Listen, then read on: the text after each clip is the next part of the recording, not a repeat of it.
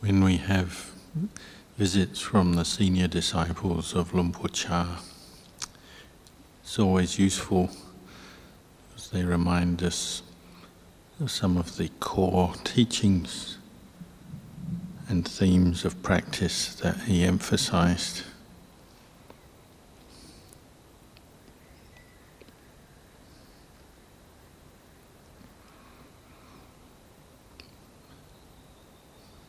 Whoever the teacher may be, they, even though they have their personal reflections and experiences, there's certain themes that are common to, that keep reoccurring when people recollect how Ajahn Chah taught and the way of practice in the monastery. One of the themes is the that he taught us to respect and revere that which is worthy of respect and worthy of uh, reverence. So the Buddha, the Dhamma, the Sangha.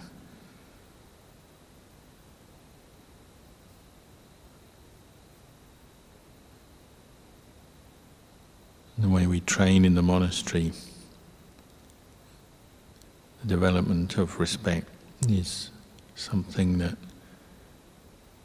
comes with the practice and it's displayed through body, speech, and mind. So people always comment when they visit a, a monastery in the tradition of Luang Por Chah how often people are bowing when they enter the hall, when enter a room, go and visit a teacher. This is showing respect in a physical way.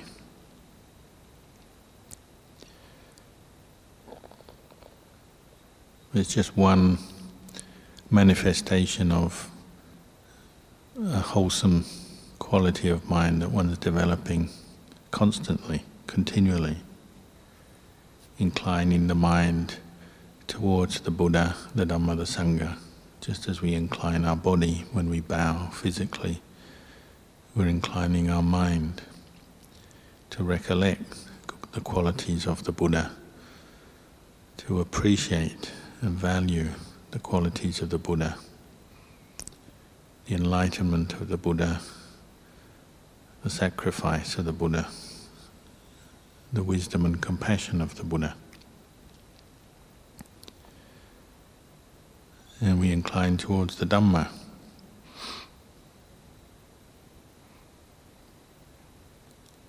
The qualities of the Dhamma, as we chant, is that which protects us, guards over us. Even though the Dhamma is truth, it's an impersonal thing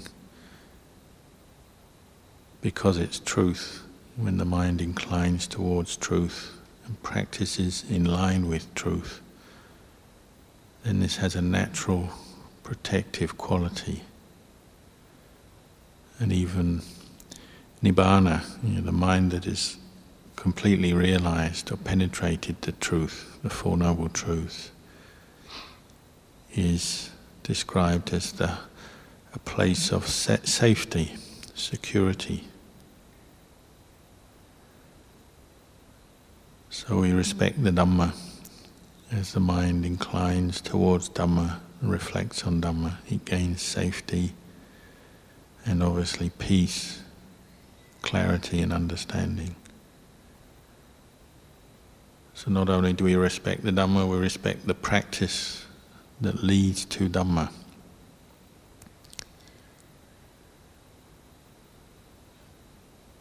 when we have respect, then it's valuing and remembering the importance of heedfulness of the path, of the path of practice, sila, samadhi, panya. If you respect something, that means you give value to it, you appreciate it. This is something we have to keep recollecting because our habit is to forget and to incline towards avijja, not knowing, unawareness. When we incline towards the Dhamma, we're inclining towards the practice of heedfulness. So we respect heedfulness, respect it in other people, respect it in ourselves as the important, valuable quality of mind. And obviously shy away from a lack of heedfulness or carelessness, anything that is taking the mind away from the Dhamma. As we practice more and more, then we tend to value it less.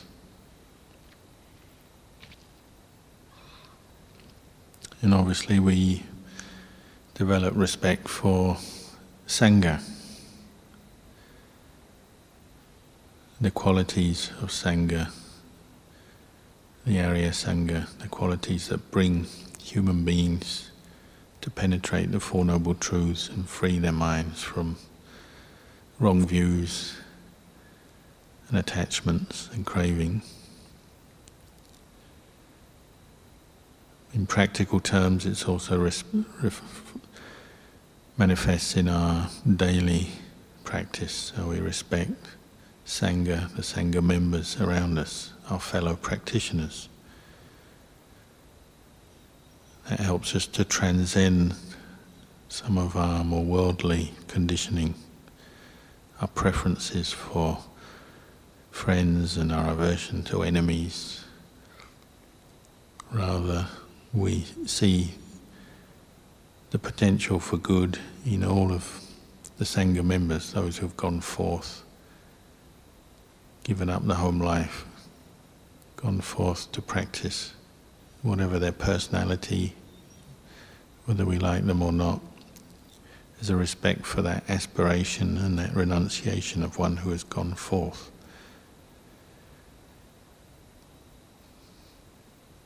And in the Sangha of Ajahn Chah, we put a lot of emphasis on respecting seniority because it's a wise way to live.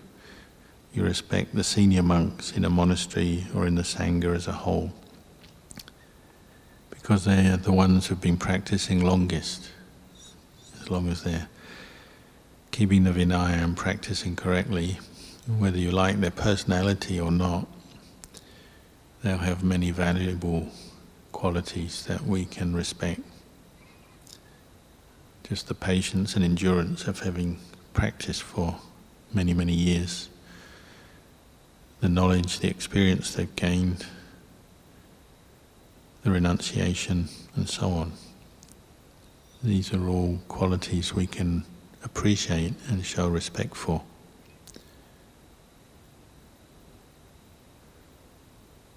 So we, as we train, sometimes outwardly we show respect. So we put our hands together in Anjali when we're talking to senior monks. We bow, we assist them attend to them, wash their bowls, wash their robes, assist them in different ways.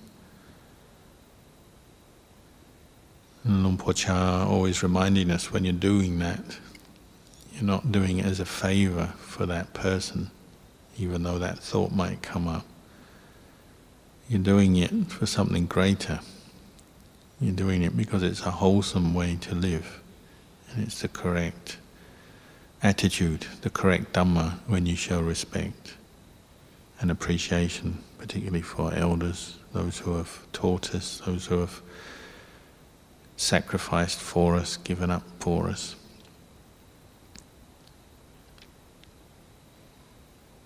Often that's not very fashionable in our society these days, but for those who practice the Dhamma, they see, still see the value of this.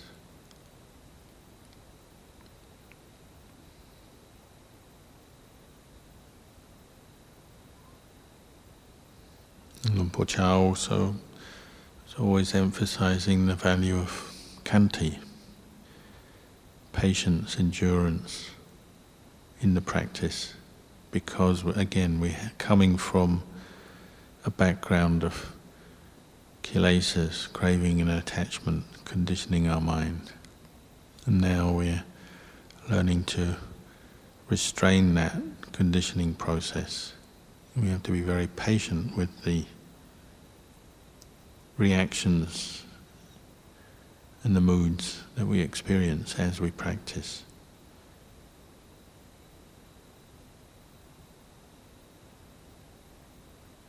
So those who lived with him, they remember his own great patience, patience as a teacher with all those who lived and studied under him, their different characters, habits, positive and more negative behaviors. He had great patience in his teaching, and that obviously stemmed from his own practice. He'd shown great patience and endurance in his practice. Another quality he taught is to how to be content with little and learn to be content with little, content with what comes our way as monks, to be patient with the conditions, whether we satisfied or not with the four requisites that we have available to us, to be patient, to be patient with our fellow meditators and practitioners, and most of all to be patient with our own states of mind that arise from day to day, moment to moment. He's always encouraging monks to be patient. It almost is a practice in itself, but not without end or reason. It's a practice is obviously supporting the goal of developing insight into the Four Noble Truths, bringing one of the supportive qualities that brings the mind to the point where it can see suffering, its cause, can abandon the cause and experience some liberation from suffering through the practice. But to get to that point, we have to have patience. Keep returning to the practice, keep putting effort in to the practice patiently. And he always said patience really stems from our faith, our saddha, which is probably why in the teaching of the five indriyas or the five powers, saddha always comes first. So if we're really going to keep returning to patient effort into the practice, then we have to have faith, some conviction in the practice and in the value of it. I remember one time I was, when I went to one of my first katinas at my preceptor's monastery, Ajahn Maha Amorn, one of his disciples was Ajahn Lai, who came to visit here a few years ago. In those days, he was only a few years a monk, and it was Katina. And in those days, Katina ceremony meant you spent all night listening to Dhamma talks and you didn't leave the hall other than maybe for a few moments just to go to the toilet. People adhered to that practice very strictly, both the Sangha and laity. So it meant for the resident Sangha in the monastery when there was a Katina ceremony, a very busy time, very tiring occasion, exhausting occasion.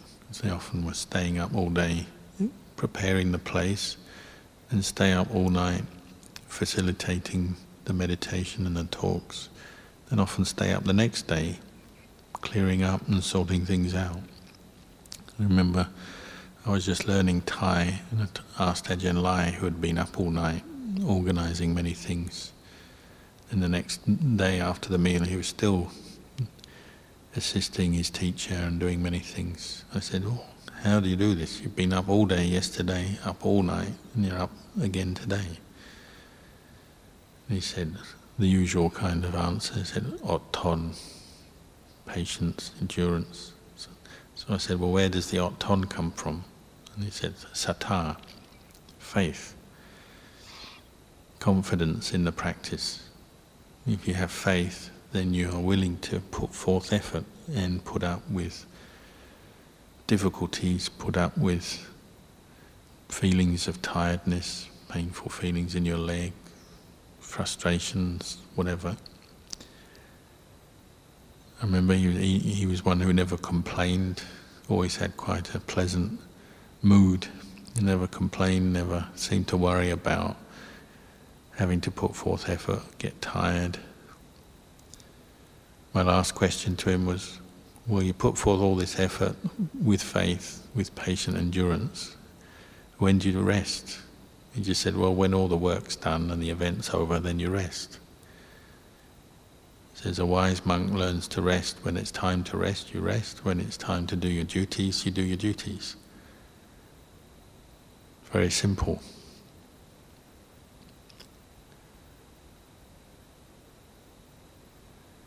And this is the way Ajahn Chah encouraged us to practice. You put forth effort. Obviously, when you're ill or you're exhausted, you take a rest. But if there's still things you have to do, meditation that's not yet done, work not yet done, well, you do it. This is how your mind matures, these spiritual faculties mature through patient effort based on faith, based on respect for that which is wholesome and true, the Buddha Dhamma Sangha and the way of practice. Another flavour that ran, ran through his teachings, the flavour of renunciation and sacrifice. Sacrifice for the Buddha, Dhamma Sangha, for the practice whether it's sacrifice in one's own meditation by putting forth effort, being willing to sit with pain or unpleasant mind states or sleepiness, and sacrifice for the community as a whole through the practice of metta and karuna, acts of service. When I was a young monk, staying at Wat Pah Pong, whenever there was a job, sometimes Liem would sit at the top, top of the line and say, Today we have a job of work that needs doing. He'd never actually appoint monks to do the job, or you never heard that. He would just announce something needs doing. And there'd always be those monks who would make it their job to do to go and do that job and make it their practice. It was almost like they were competing either with themselves or maybe with the other Sangha members to do the job. To actually compete with their own desire, that part of their mind you know, would want to go back to the kuti, practice, do other things, be comfortable, competing with that to see if they could let go of their own personal desires, put them aside to do whatever the job was that needed doing. So they're making the situation into a practice. Nobody was making them do that, it was entirely voluntary. But they were seeing, seeing it as a practice. Or there are other monks who use the, the training and the way of renunciation and sacrifice. Sometimes they just would never ask for anything. That was their practice. They'd just try and get by with whatever requisites came their way, never ask for any extra food or drinks, robes, never ask for a kuti or any particular requisites. They'd just get by. And it wasn't because they were shy or scared, it was a conscious decision just not to ask see, almost like a competition again. See how long they could go without asking for something. Building up a kind of momentum in the mind to the point where if, if they were to ask for a requisite, it's like, you know, that's giving in to a kilesa, giving in to something, so it'd only be done with the most reluctance. Again, nobody making them do this, but just as a a way of using the practice, taking some of the themes that Ajahn Chah emphasized and then practicing with them.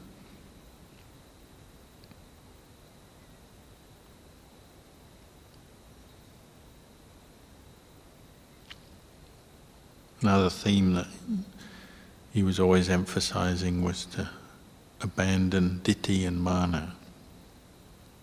And ditthi, the attachment to views and opinions, and ultimately sakkaya ditthi, the view that the five khandhas are a self, belong to a self. But just the way views and opinions come up all the time. You know, when you can be the most simple thing. Like you can, you could see two monks having an argument over the way to sweep the sala. A very simple task, just sweeping. But one monk would want to sweep from one direction, another monk would want to sweep from another direction. But any, anyone else nearby see the argument, they just say, "Ah, this is ditthi." You know, just a simple sense of self coming up on the most ordinary activity, like sweeping the hall. Could be the way we wash our bowl, the way we sit, the way we put our robes on.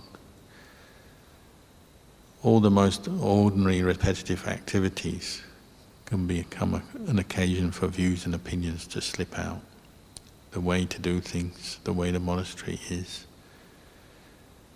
Let alone views and opinions about the wider world, what we like and don't like about the world.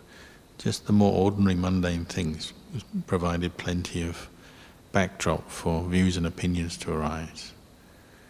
This is mine, that's yours. Whether it's just a thought, a view, an opinion, a physical object like a requisite. And sometimes they had a rule that you couldn't leave your robes or your bowl in the eating hall after the meal. You have to clear them away. As soon as the bell went for dismissal, you had to take them away. And if your bowl or your robes were left there, even if they were nicely folded and in a nice pile, not bothering anyone, you might come back later that day and they'd been locked away in the store cupboard. You'd have to go and find the store monk to try and retrieve your bowl and robes. And as long as you couldn't do it, it was like very embarrassing. So maybe a monk would leave his bowl and robe. Maybe even someone would move it, sometimes even with good intention, move it so that they wouldn't lo- lose their bowl and robe, wouldn't have to go and reclaim it from the store. Someone would move it, but then they wouldn't know that that person's moved it for a good reason. They come along and get all upset. Who's moved my bowl? Who's moved my robes? And actually, it was their friend trying to help them, save them from getting their bowl locked up. Then find out their friend has moved it and go and get angry with their friend for moving their bowl until they found out the reason why, and then their, their anger subsided. It's all what we call ditthi and mana, sense of self, conceit, attachment to views, sense of rights, ownership, come up in all different ways.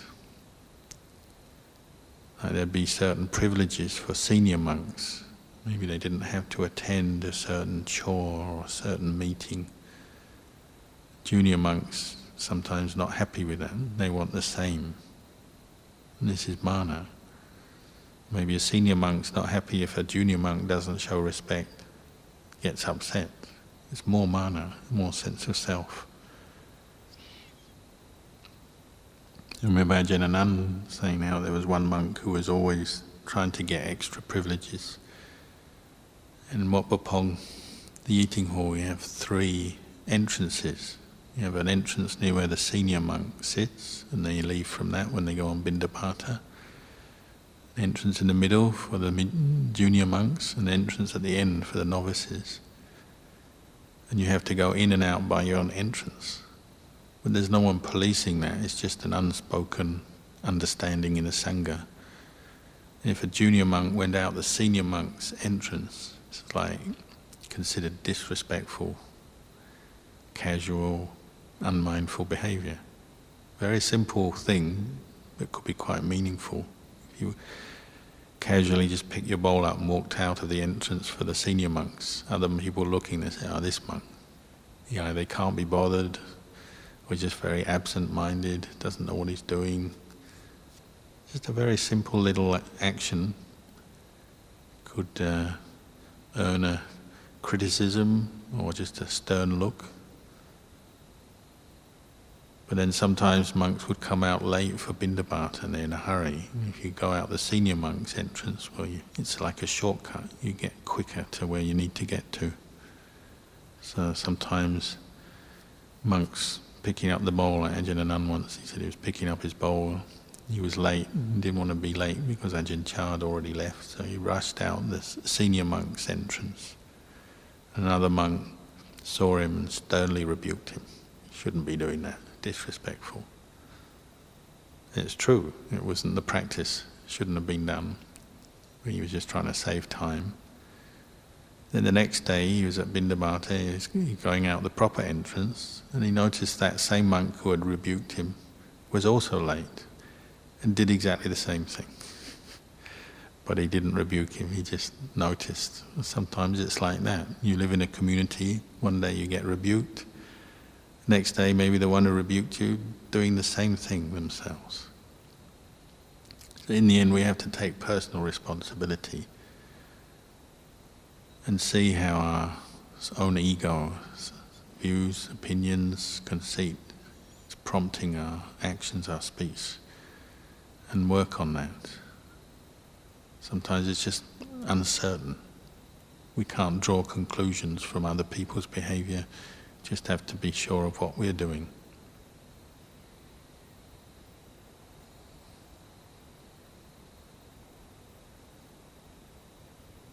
Sometimes Ajahn Chah would say, some monks talk too much always talking, always looking for someone to give a Dhamma talk to. Again, it's, um, the, the ditthi and mana is very strong. So they feel they have to teach and teach newcomers, teach other monks, teach the lay people. You'd say some monks are so desperate to teach, they end up going to teach the trees in the forest if there's no one else to listen to, to them.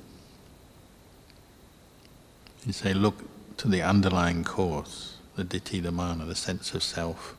Sometimes we feel we have to be expressing an opinion on the Dhamma to feel valued. Other monks, the opposite, very quiet, never want to speak, never want to speak up, never want to display an opinion, maybe very shy or timid.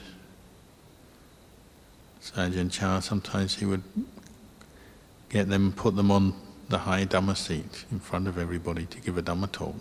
It's the last thing they wanted to do.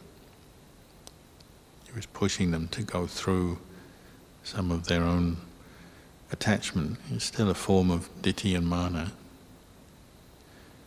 You can have the view I should be giving Dhamma talks. You have the view I shouldn't be giving Dhamma talks. I should be quiet in the background. They're both views that you can attach to.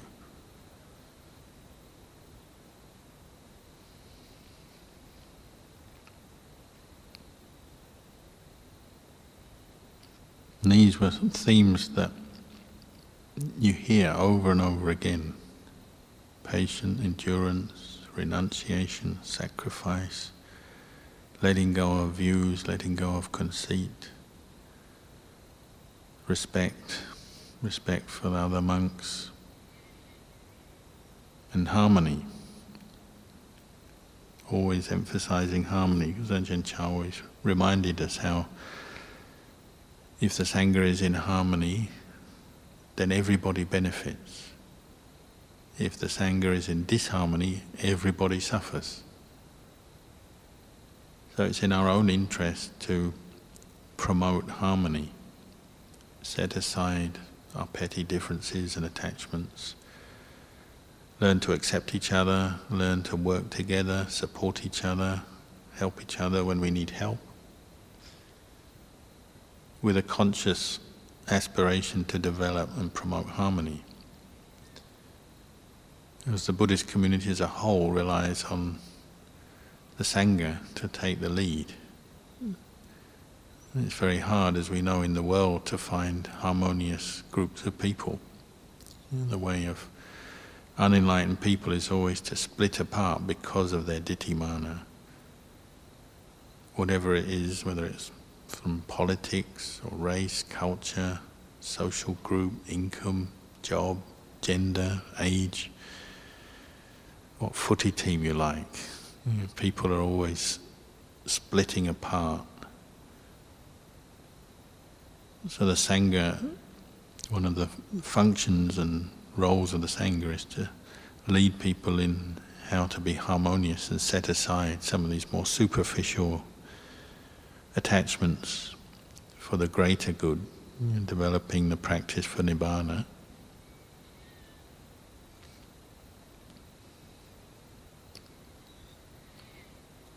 So living in Wat Pah Pong or branch monasteries of Wat Pah Pong, these are themes that come up over and over again. Letting go of self. This is the daily bread and butter of our practice, letting go of our sense of self that arises in the way we eat, the way we conduct ourselves, the way we talk, the way we do things with chores, Luang Por Chah said, you can see whether somebody's really intent on practicing by looking at how they do the chores. Is their heart in it? Are they mindful and focusing on doing whatever chore they're doing? Or are they just there in a kind of half hearted way, just trying to keep everyone else happy so they don't get in trouble, or just do the minimum till they can get away and do their own thing? Or sometimes just not turning up at all.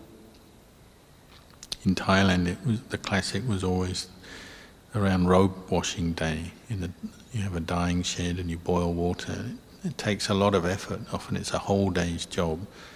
Chopping wood chips, making the fire, boiling the water, making the dye, washing robes, and then cleaning up. And he'd always say there's always those monks who come in, quickly wash their robes and disappear, and never help clear up, never help do the preparation, never help do the cleaning up. They go back to their kuti and sleep. They think they're very smart. But they don't get so much out of the practice when they're following kilesa.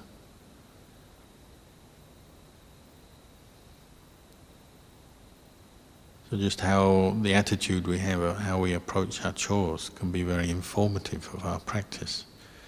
And it's up to us to take responsibility. If you're assigned a chore, well, you do it.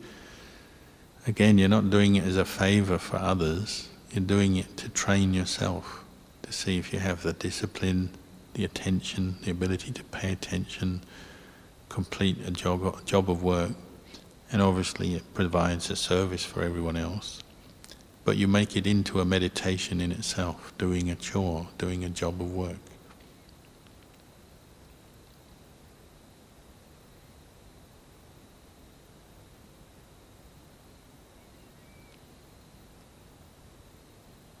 The understanding being that when we develop these themes in our daily life, the patience, the respect, renunciation, the commitment to the practice, well, the result is then meditation develops out of that. It's creating the fertile ground for the development of mindfulness, wisdom, insight, and letting go of self on every level. On the level of sila, it's just letting go of the coarse self, you know, the, the moods, the emotions that make us want to break the precepts. First of all, you're restraining them developing the mindfulness, the awareness to do that.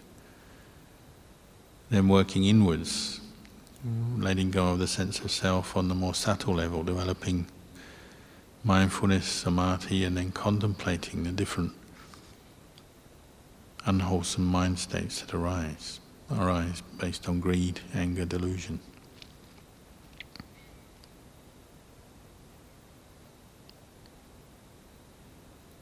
If we keep developing a meditation object, then naturally there'll be times when the mind has enough mindfulness, enough awareness to see the impermanent nature of, all, of a mind state. Whatever reaction or emotion you have coming up, You hold your attention long enough, you can see it just arises, passes away.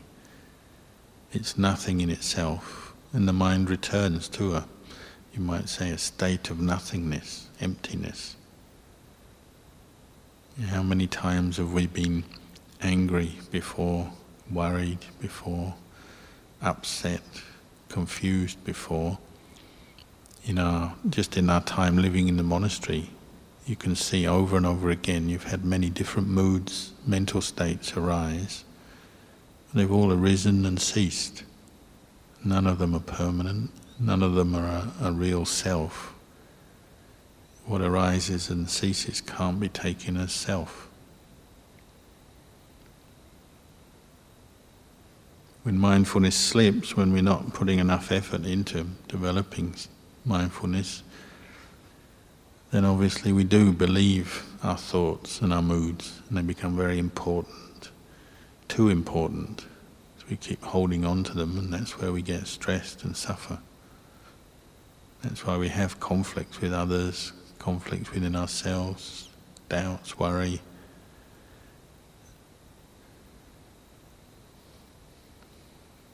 So sometimes Rinpoche would give very tough, tough love, tough metta in monks who are suffering with confusion or doubt or unhappy about something and go to him hoping for some comfort or some words of advice. And he might just say, Your problem is you're just lazy, you should go back and do more walking meditation. And just shoo them away. Wouldn't give them what they wanted at all. What they wanted was a nice, comforting Dhamma talk. Ajahn Chah just sent them away. He said, do, Go and walk meditation for an hour, and you'll find all your troubles disappear by themselves.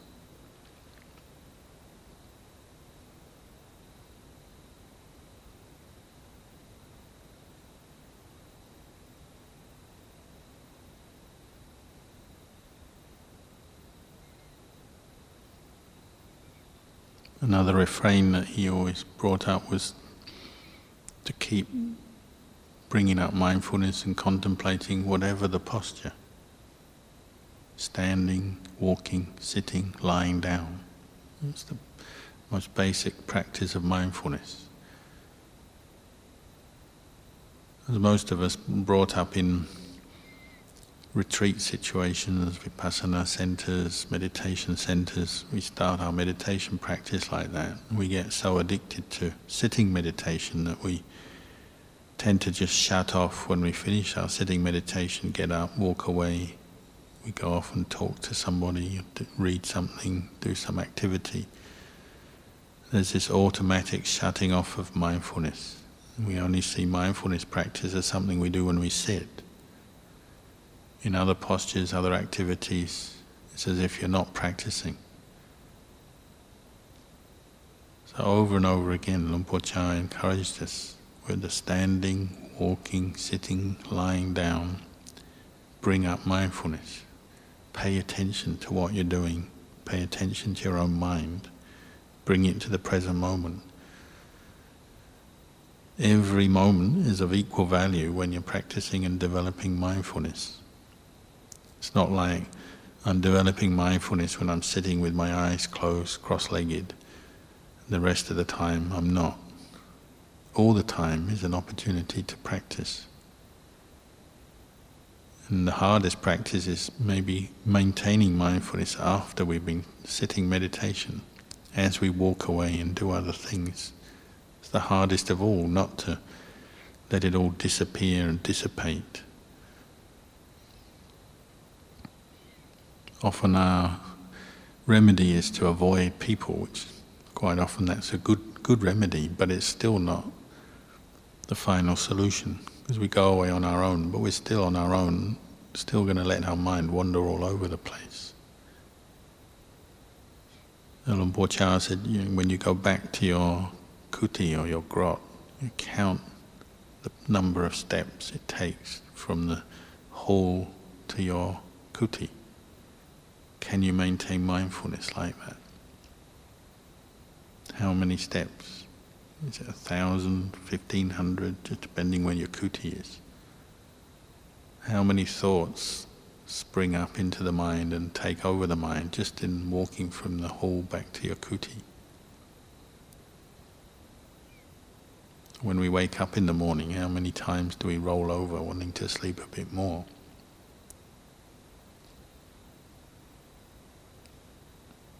Far as I can see, the attitude he was encouraging was to develop wakefulness, especially in our lifestyle where we often don't have a lot of pressures and a lot of things we have to do. Maybe the most senior monks do, but generally as a junior monk, you don't have a lot of pressure. You can actually afford to do the practices like when you wake up in the morning, just get up. Get up and carry on practicing without worrying about how much sleep you've had or what you're going to do later today.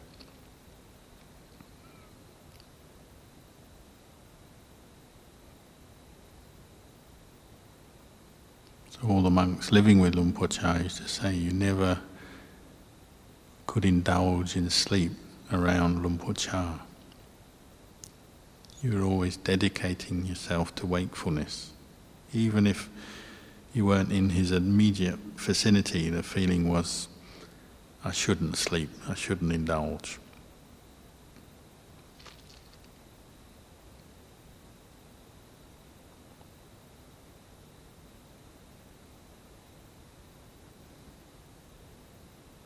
And these are just a few of the, the themes and recollections of the way he taught, the way the monks practiced, and it's still carried on today.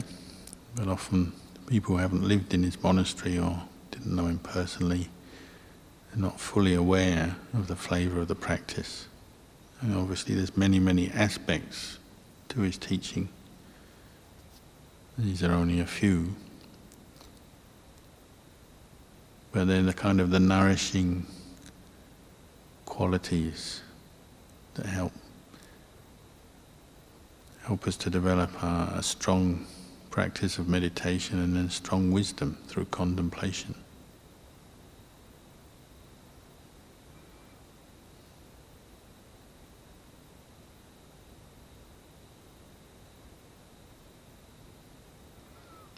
So I'll leave you with these reflections tonight.